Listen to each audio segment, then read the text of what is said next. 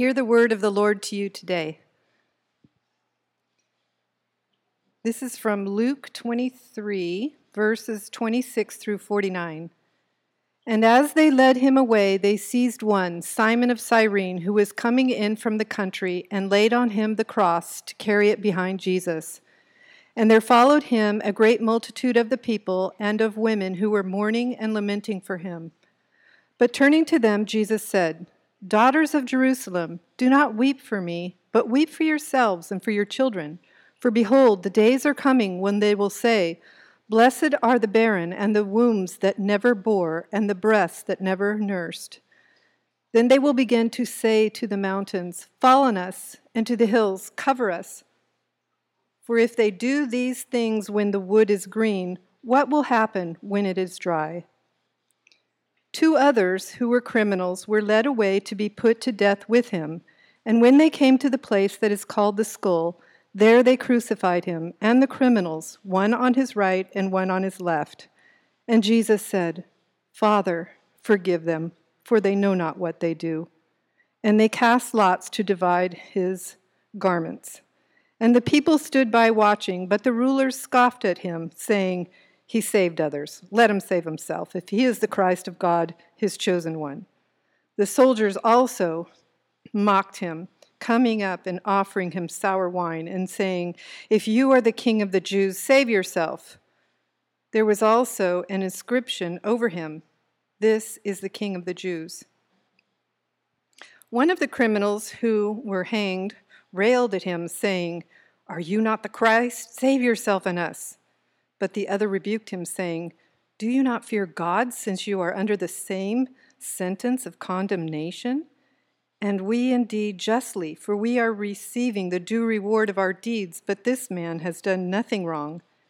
And he said, Jesus, remember me when you come into your kingdom. And he said to him, Truly I say to you, today you will be with me in paradise.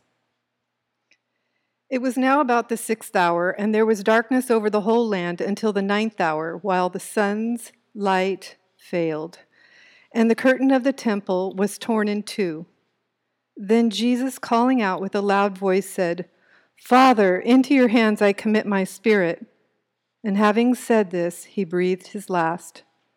Now when the centurion saw what had taken place, he praised God, saying, Certainly this man was innocent.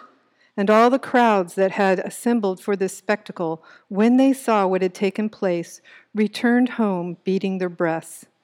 And all his acquaintances and the women who had followed him from Galilee stood at a distance, watching these things. This is the word of the Lord to you today. Father, now as we have read your word publicly, we've heard your word, Lord, we pray that you would speak to our hearts. As we focus in on the cross of Christ, the death of Christ, and we consider its significance for us and for the world, we pray, Lord, that you would awaken in our hearts faith in Jesus, and that you would awaken in our hearts a desire to put him first and to make him Lord in our lives every single day. We love you. We thank you so much for your love for us that's on full display through the death of your Son. We commit this time of Bible study to you now in Jesus' name. Amen. Amen. You may be seated. The year was 312 AD. The battle was Milvian Bridge. On one side, invading the imperial city of Rome, was a man who would come to be known in history as Constantine the Great. Opposing him was a man with a very large force named Maxentius, who happened to be his brother-in-law, and you thought your family had issues. Surprisingly, Constantine won a victory at Milvian Bridge, and he defeated Maxentius, who perished. He drowned in the river Tiber during the battle. This gave Constantine control over the Western Roman Empire, and it gave the way for Constantine to actually consolidate power over all of the Roman Empire there in the 4th century. Eusebius was a friend of Constantine's. He was also a historian of the early Christian church. And Eusebius tells us the events that were surrounding the victory there for his friend Constantine at the Milvian Bridge. And he tells us that he got this story from none other than Constantine himself. Evidently, according to the emperor, before the battle took place, he and his troops saw a cross of light actually over the sun. And Constantine, up to that point, actually worshiped the sun, but he sees this cross of light over the sun with the words, "In this sign, conquer." And then he says that night he had a dream. And in that dream, he says that Christ himself visited him and told him that he should use the sign of the cross against his enemies. So Constantine actually painted crosses on the shields of all of his troops before they marched into battle against Maxentius. Constantine attributed the victory that he had there to the Christian God, and this ultimately led to Constantine's alleged conversion to Christianity, as well as paving the way for Christianity to become the official religion of the empire. And that day, the symbol of the cross was mainstreamed. From that day forward, the cross would become a symbol that would become popular globally as the church continued to expand outward. Today, the cross, as you and I know, is no longer a symbol of death necessarily or a symbol of shame. The cross is a religious symbol, or in some cases a fashion symbol. People might get a cross tattoo on their body, or we might wear a cross on a necklace, or maybe on earrings, or it might be on our clothing. And so the cross has become, again, a religious symbol or a fashion symbol. And that's because through Jesus' death on a Roman cross, listen, the cross itself was infused with new meaning as it accomplished forgiveness of sins and granted access to God. Here, as we're studying the life of Jesus of Nazareth, according to Luke, we come to the death of Jesus Christ on the cross. And what we're going to do this morning is we're going to unpack some of what the cross means for you and for me and for the world around us. So what do we learn about the cross from Luke's telling of the story that Vanessa just read for us? Well, first, I want to talk to you about the work of the cross. The work of the cross. In other words, I want to answer for you the question, what did the cross actually do? What did the cross of Jesus actually accomplish, and how did it accomplish that? Answer, the cross made it possible for sinful people to be forgiven of their sins and to be brought into right relationship with God. Again, the cross made it possible for sinful people, people like me, people like you, to be forgiven of our sins and to be brought into right relationship with God. Jesus, you'll notice in the text, could look over at another cross next to him, at a serious criminal, an insurrectionist, probably a murderer, and he could assure him of everlasting life. He could assure this man that this man would not be judged by God. And trust me when I say that that's exactly what this man would have expected. That because of all the heinous things he had done in his life, he could expect that, man, when I die on this cross in a few minutes, I'm going to have a reckoning with God Almighty. And Jesus could say, today, you will be with me in paradise. Today, in just a few moments, you will actually not experience God's judgment, but rather you'll be forgiven and accepted. And the reason for that, church, and we can never, ever allow ourselves to tire of hearing this. The reason for that is because in his death, Jesus would receive God's judgment against sin for all who put their faith in him, just like this man did hanging there on a cross. And that's the first thing that we have to get our minds around. If we're going to fully understand the significance of the death of Jesus of Nazareth on a cross, is the idea that God will really judge people for their sin. Oh no, somebody's saying, here goes the preacher talking about a God of judgment. Haven't we moved beyond that? Aren't we progressives? Why are we still talking about a God who judges people? Isn't God just a God of love? Shouldn't God only be a God of acceptance? Shouldn't God just simply forgive?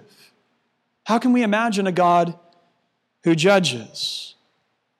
I know it's become common for people to be repulsed at the idea of a God who judges.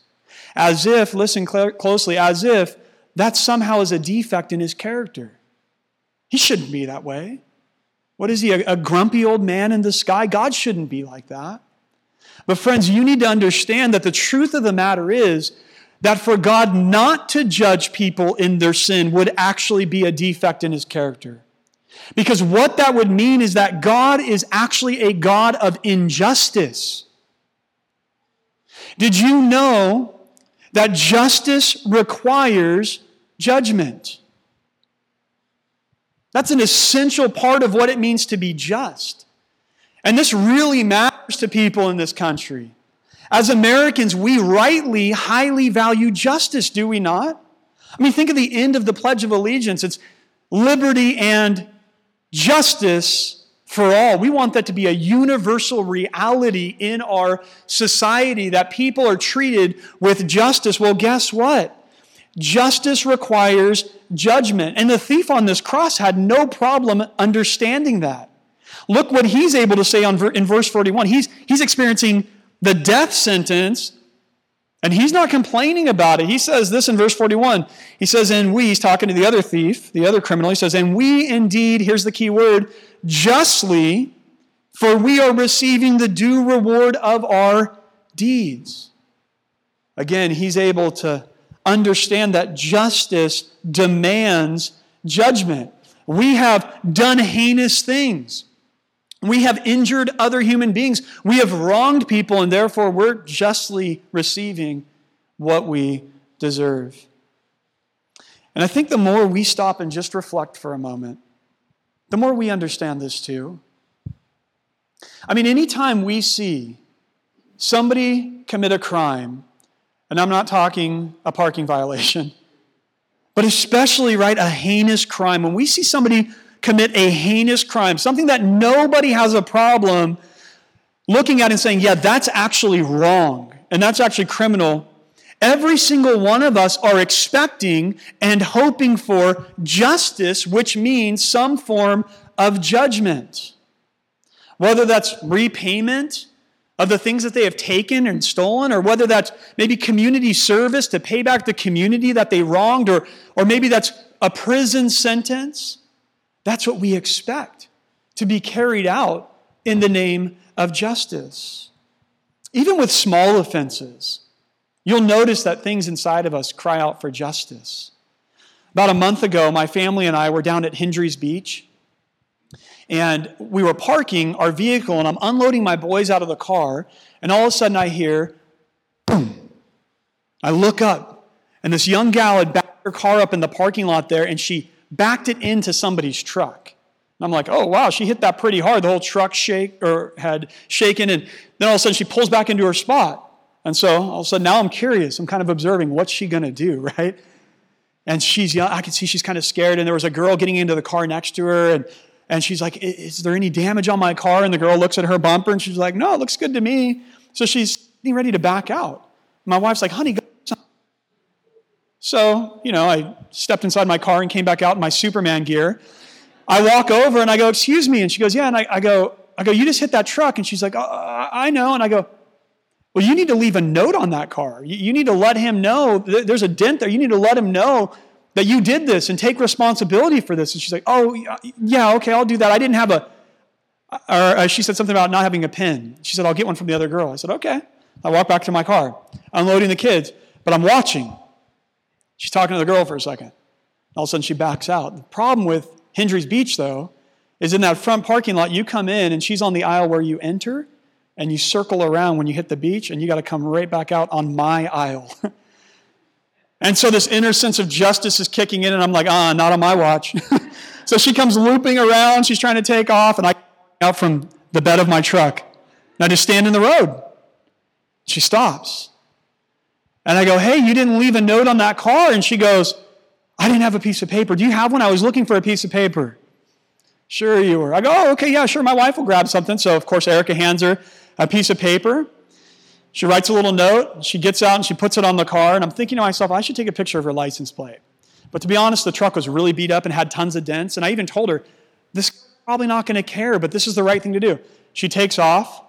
Out of curiosity, I walk over and I pull the note off of the windshield, and I open it up to see, yeah, she put her contact info. All it said was sorry. And she had left that note there. I was so frustrated. Even though the guy wouldn't even want her money, probably. I mean, it was a beater truck. I'm like, you're everything that's wrong in the world. You are everything that's wrong in the world. I have had my truck hit in the last year 3 different times in parking lots and walked out with these dents, and there was no note left for me. And guess who has to now pay for somebody else's problem? I do. It's an injustice. Of course, it's a tiny one. But again, the greater the injustice, the easier it is for us to see. Something needs to be done about that. Justice requires judgment. And this innate desire for justice that we all universally share is ours because, guess what? We are created in the image of a just God.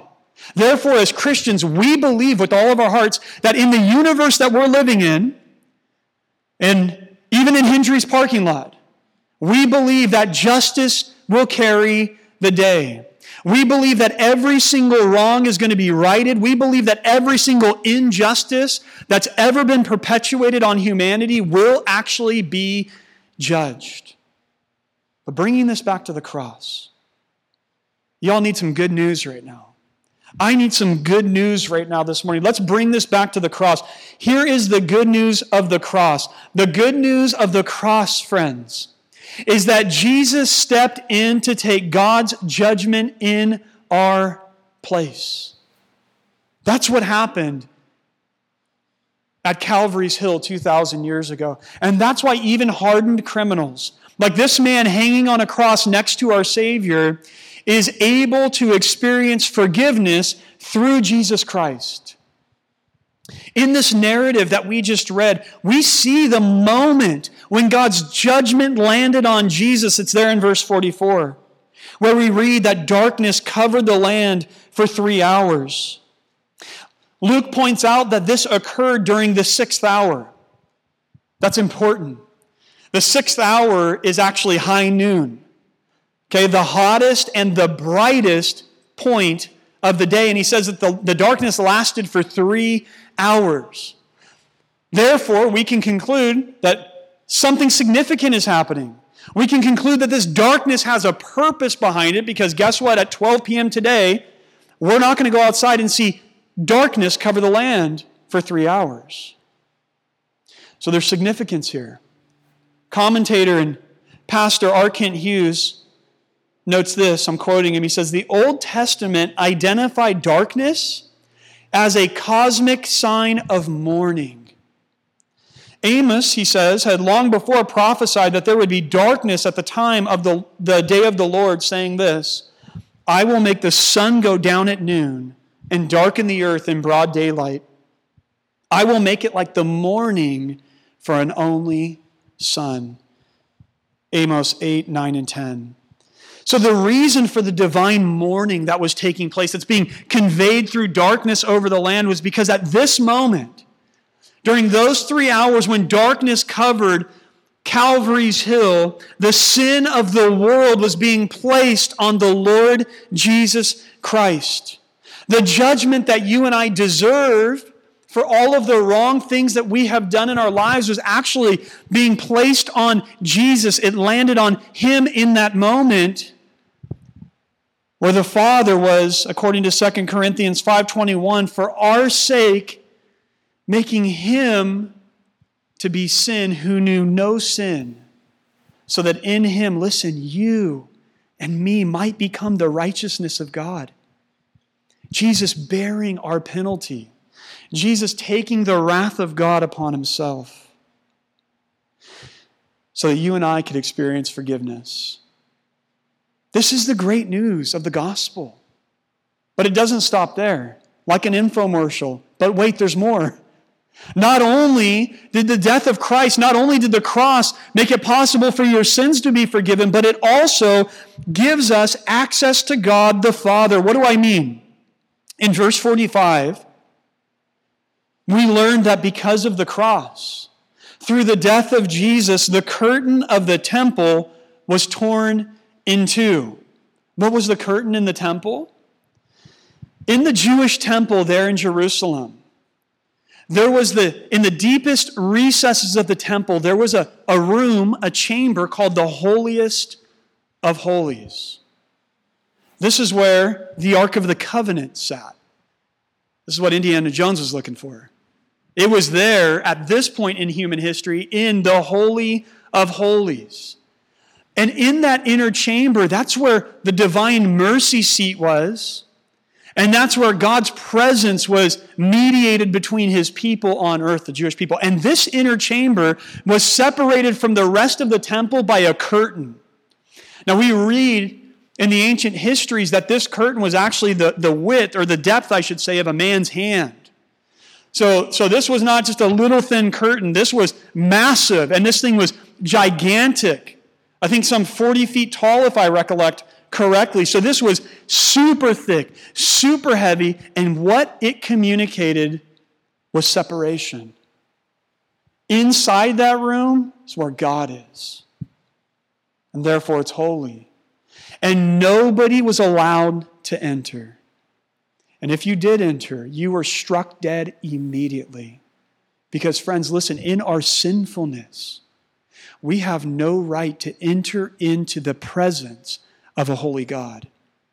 The only exception to that was once a year, when the high priest would go into the Holy of Holies, bringing in the blood of the sacrificed animals as an offering for himself and as an offering for the sins of the people. And yet, at the moment that Jesus, our Savior, died on Calvary's Hill, we read that curtain of separation was actually torn in two. In Matthew's gospel, we learn that it was ripped from the top to the bottom, indicating that this was God's doing. And we read that gigantic, heavy, dense curtain was cut through like a knife going through butter. What did that mean? Well, what it meant, on one hand, was that the days of the temple were done. Remember, we talked about that a few weeks ago. That Jesus is now the temple. Jesus is the way that we access God. But it also means that you and I now are no longer outside of the curtain. That in Christ, you and I have access into the presence of God, because in Christ, we are holy now. Our sin is dealt with. And in Christ, we are righteous, and we are able to actually experience God. The author of Hebrews talks about this for us. In Hebrews chapter 10, starting in verse 19. Therefore, brothers, since we have confidence to enter the holy places by the blood of Jesus, by the new and living way that he opened up for us through the curtain, that is, through his flesh, and since we have a great high priest over the house of God, he says, let us draw near with a true heart in full assurance of faith. God's people could never draw near. They could never go inside beyond the curtain. But in Christ, you and I have access now to the Father. So what is the work that the cross accomplished? The cross made it possible for sinners like you and sinners like me to have our sin forgiven and to have access to Almighty God. Next we learn about, and these other points are going to start coming more quickly. Next we learn about, in Luke's telling of the story of Jesus' death, the wisdom of the cross. Back in verse 35, if you look down at your Bibles, we read this. And the people stood by watching, but the rulers scoffed at him, saying, he saved others, let him save himself, if he is the Christ of God, his chosen one. In other words, what the religious leaders were saying is this. They were saying the Messiah would never die like that. If he's truly God's chosen one, if he's truly the Messiah of Israel, let him get down from that cross. Because that is not the way the Messiah rolls. The Messiah doesn't die like that. See, the Jewish religious leaders were well aware of all the Old Testament prophecies about this coming Messiah, this coming deliverer, Savior of God's people. They were well aware that these prophecies said that the Messiah, the chosen one, was actually going to be a son of David, the greatest king in Israel's history, and that this Messiah would sit on his father David's throne, and that as he sat on David's throne, that he would rule over all of the earth.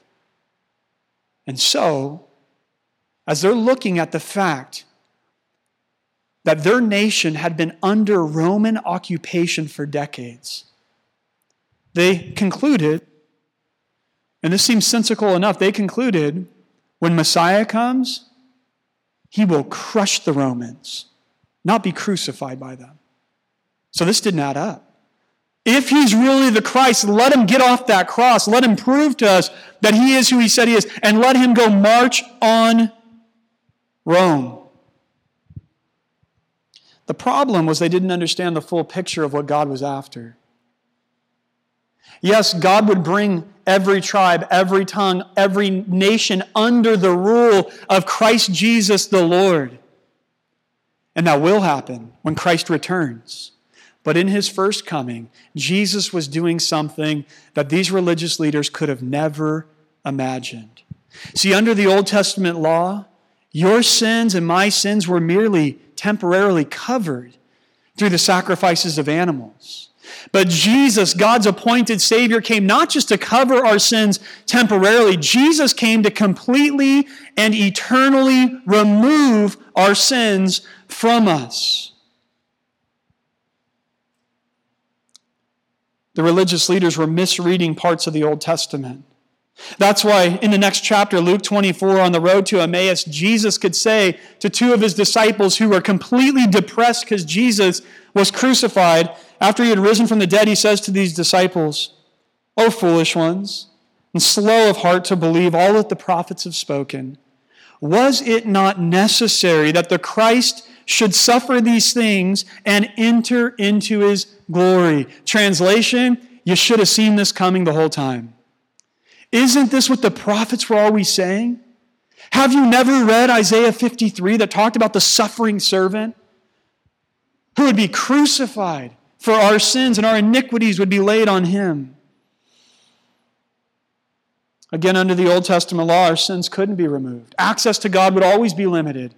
But God, in his infinite wisdom, sent his only Son as the Lamb of God who takes away the sin of the world, John 1:29.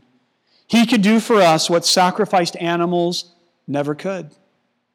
Why is that?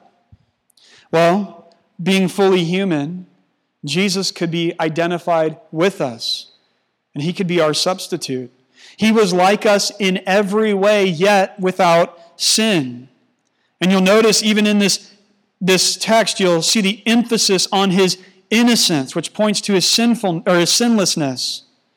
Verse 41, the thief on the cross can acknowledge that Jesus had never done anything wrong. He's innocent.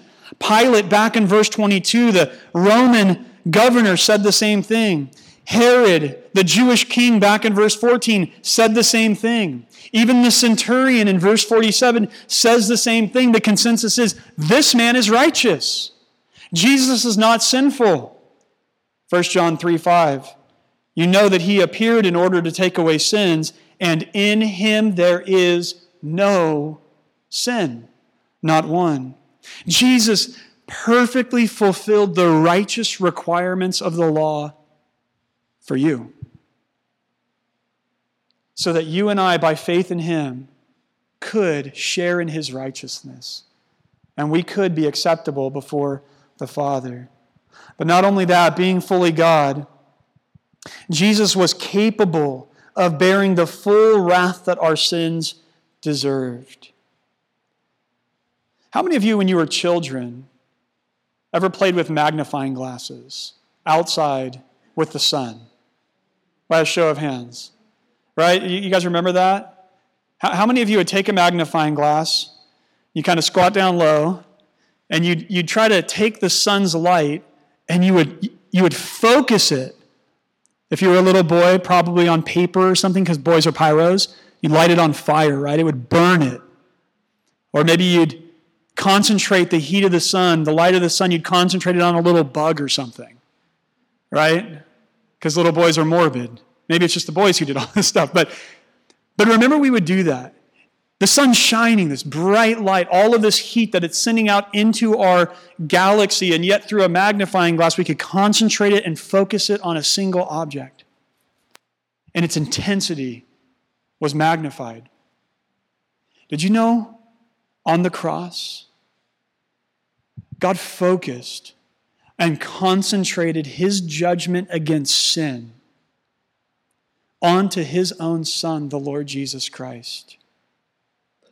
All of our sin, all of the sin, for all of God's people, for all of history, in that 3-hour period of time, are focused in with blazing hot intensity on the Lord Jesus Christ. And because Jesus, yes, he's fully man, but because he's fully God, rather than that wrath which would take you and I all of eternity to pay for, that wrath, rather than obliterating Jesus Christ, he obliterated it. And after those 3 hours of enduring our judgment, enduring God's wrath, he could say, "It is finished." There's nothing left, church, because of who Jesus is. And in the greatest plot twist in all of human history, you and I, listen to this, you and I are saved from God, by God, for God. This is the wisdom of God. This is what the religious leaders could have never foreseen. But God strung this plan of salvation together for you and for me. Oh, the wisdom of God. Here's what Paul says in Romans 11, verses 33 through 36. He says, "Oh, the depth of the riches and wisdom and knowledge of God. How unsearchable are his judgments, and how inscrutable his ways.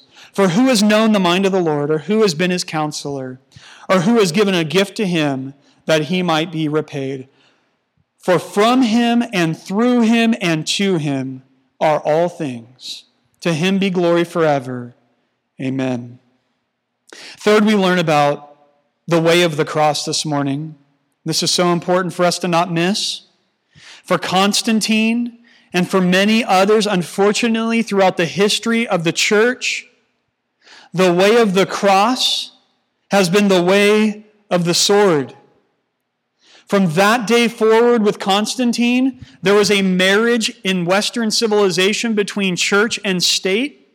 And many people during that period of church history wrongly thought that Christianity expands as our empire expands. And so for people like Constantine, again, the way of the cross was the way of the sword. But did you know the cross teaches us the exact opposite? The way of the cross is the way of love. I want you to notice what Jesus says in verse 34. He says, "Father, forgive them, for they know not what they do." One of the most profound, one of the most soul-stirring prayers in all of the Bible. Father, forgive them, for they know not what they do.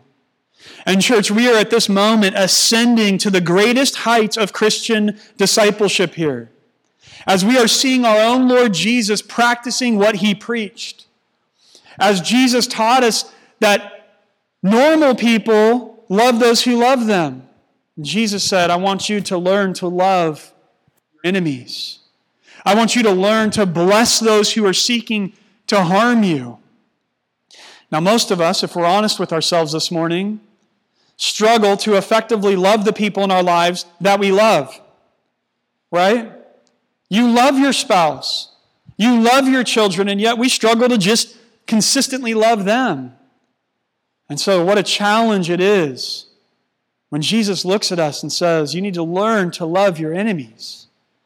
Most of us, if we're honest with ourselves, have little to no experience at enemy love. You know, it wouldn't have surprised anybody that day on Calvary's Hill if Jesus, from the cross as he's hanging there, if he would have cursed his executioners. After all, this is a young man in the prime of life who's being wrongly executed at the hands of the Romans.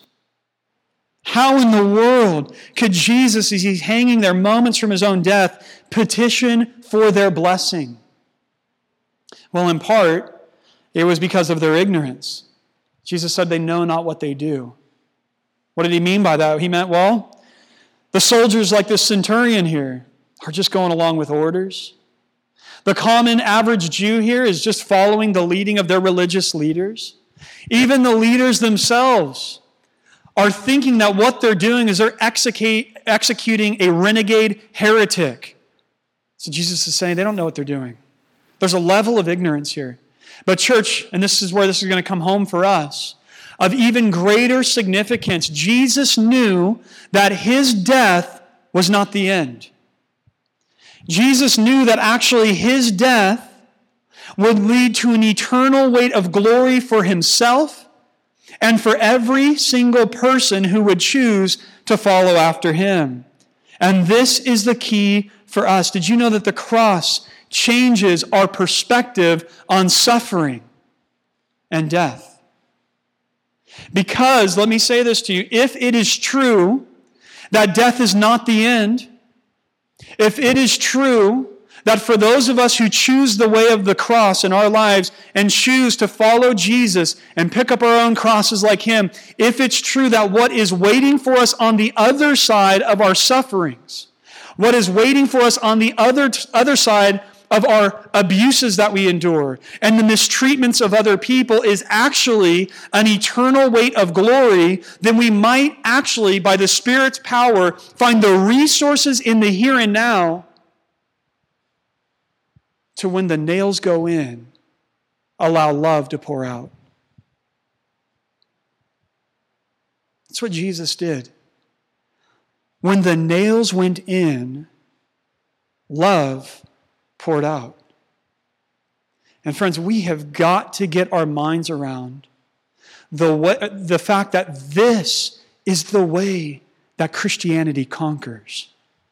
It is not with a sword. It is through self-sacrificial love. And the early church got this. You'll remember in Acts chapter 7, Stephen, one of the early preachers, great preachers of Christianity, he is in Jerusalem. He's preaching the good news of Jesus to the religious leaders. He's trying to tie all these loose ends together like I'm trying to do for you this morning. And guess what they do? They get really, really mad, and they grab stones and they say, let's kill this guy. And Stephen, a young man in the prime of life, much like the Lord Jesus, rather than retaliating, here's what he says. Acts 7:60. And falling to his knees, he cried out with a loud voice, Lord, do not hold this sin against them. And when he had said this, he fell asleep. Amazing. Do you know who was impacted by the words of Stephen at his death? A man who was in charge of the execution by the name of Saul of Tarsus, who was radically altered. And for sure, a part of it was because of what he saw in Stephen at his execution. And Saul of Tarsus would become the great apostle Paul, who himself wrapped his mind around this, who himself in Acts chapter 16, when he's wrongly imprisoned in a jail cell in Philippi, and he's tortured, and him and his buddy Silas are beaten, and they're in a cold dungeon at midnight. They're able to sing hymns to God, and they're able to pray.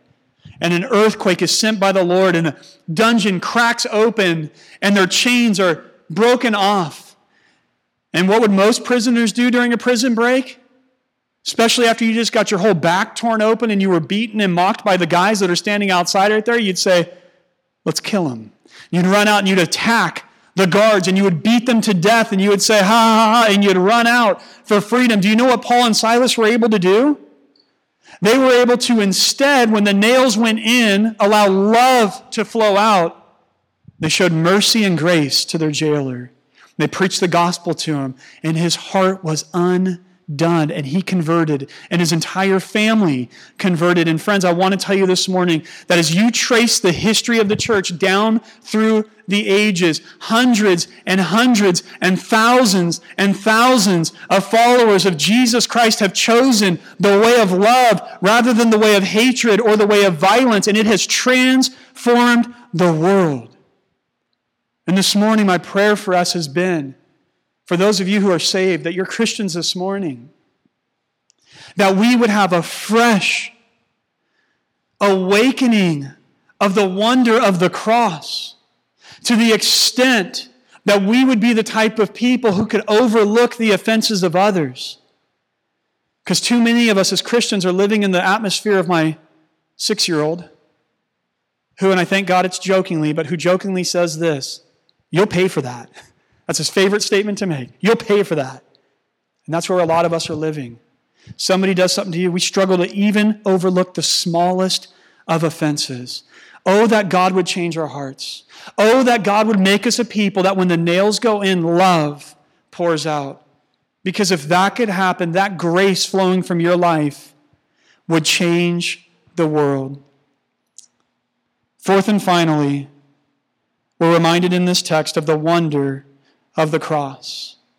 Friends, did you know that over the last 2,000 years, across all of planet Earth, over every continent, in almost every nation, and in hundreds of languages, as the story of Jesus' death has been unpacked, millions upon millions upon millions of people have been left in awestruck wonder. And we see that happen even here on the first day as these events unfolded in real time. I want you to notice the centurion's response. This man was the one who supervised the execution of Jesus. As they were walking through the city to the place to be executed, he overheard Jesus' concern for the women of the city when Jesus basically said to them, "Don't cry for me. Cry for yourselves and cry for your children."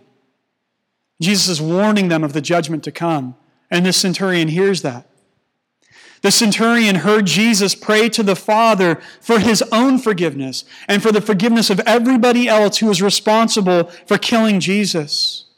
This centurion heard Jesus promise this repentant criminal on the cross that today he would be with Jesus in paradise, in his kingdom.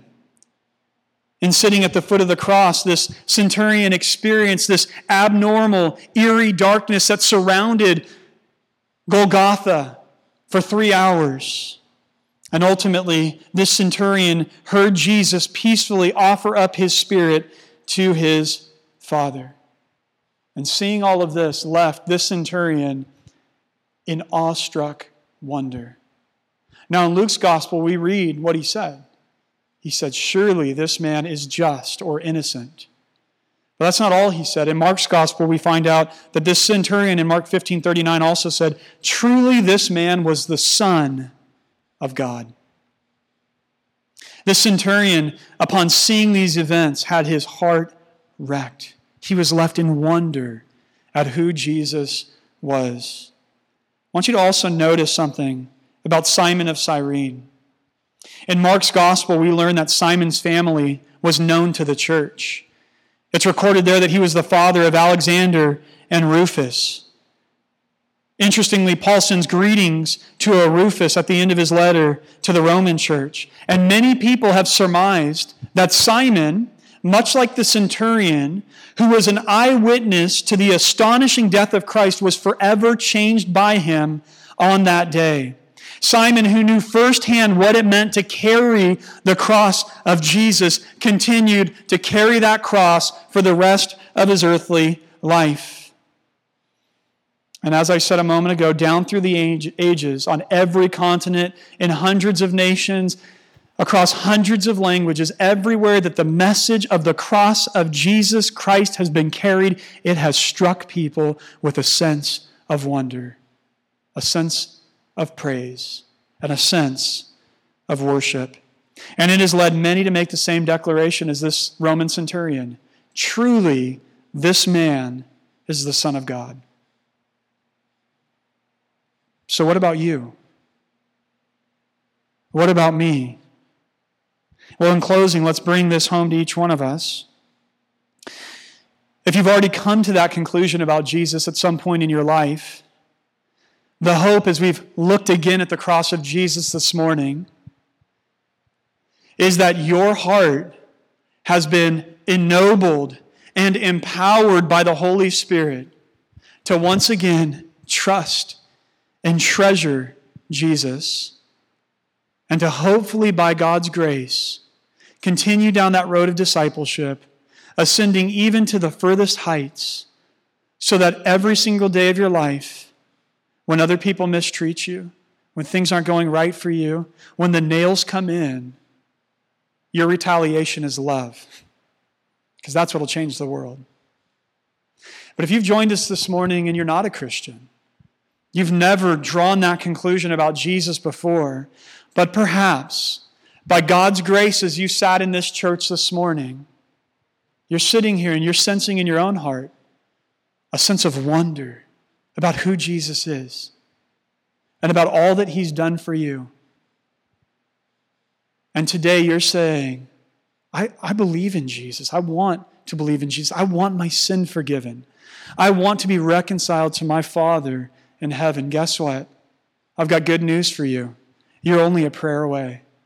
Just like this thief on the cross who had a change of heart and a change of mind about who Jesus is. In the other Gospels, he was also mocking Jesus originally, but he had a change of heart and a change of mind and realized, no. Jesus is the sinless one. Jesus is the one who can save me. Jesus is the King of the kingdom. And he cried out to Jesus in that final moment of his life, and he asked Jesus to remember him in paradise. And Jesus said to him, today, it's going to happen for you. You're only a prayer away. And as you pray to Jesus, a prayer of faith, meaning that now you are choosing to believe and trust in Jesus to save you. And as you pray a prayer of repentance, meaning you're having a change of heart about your own sin, saying this isn't the way to live anymore. And I'm responsible for these things, but I'm going to turn away from those and cling to Jesus because He died for my sins. A prayer like that, if you were to pray a prayer like that here today, Jesus would say to you, hopefully not today you'll see me in paradise, but maybe someday when the end of the road comes for you, you will see me, you'll be with me in paradise. And why wouldn't you want that? Let's pray together. God, we come to you this morning,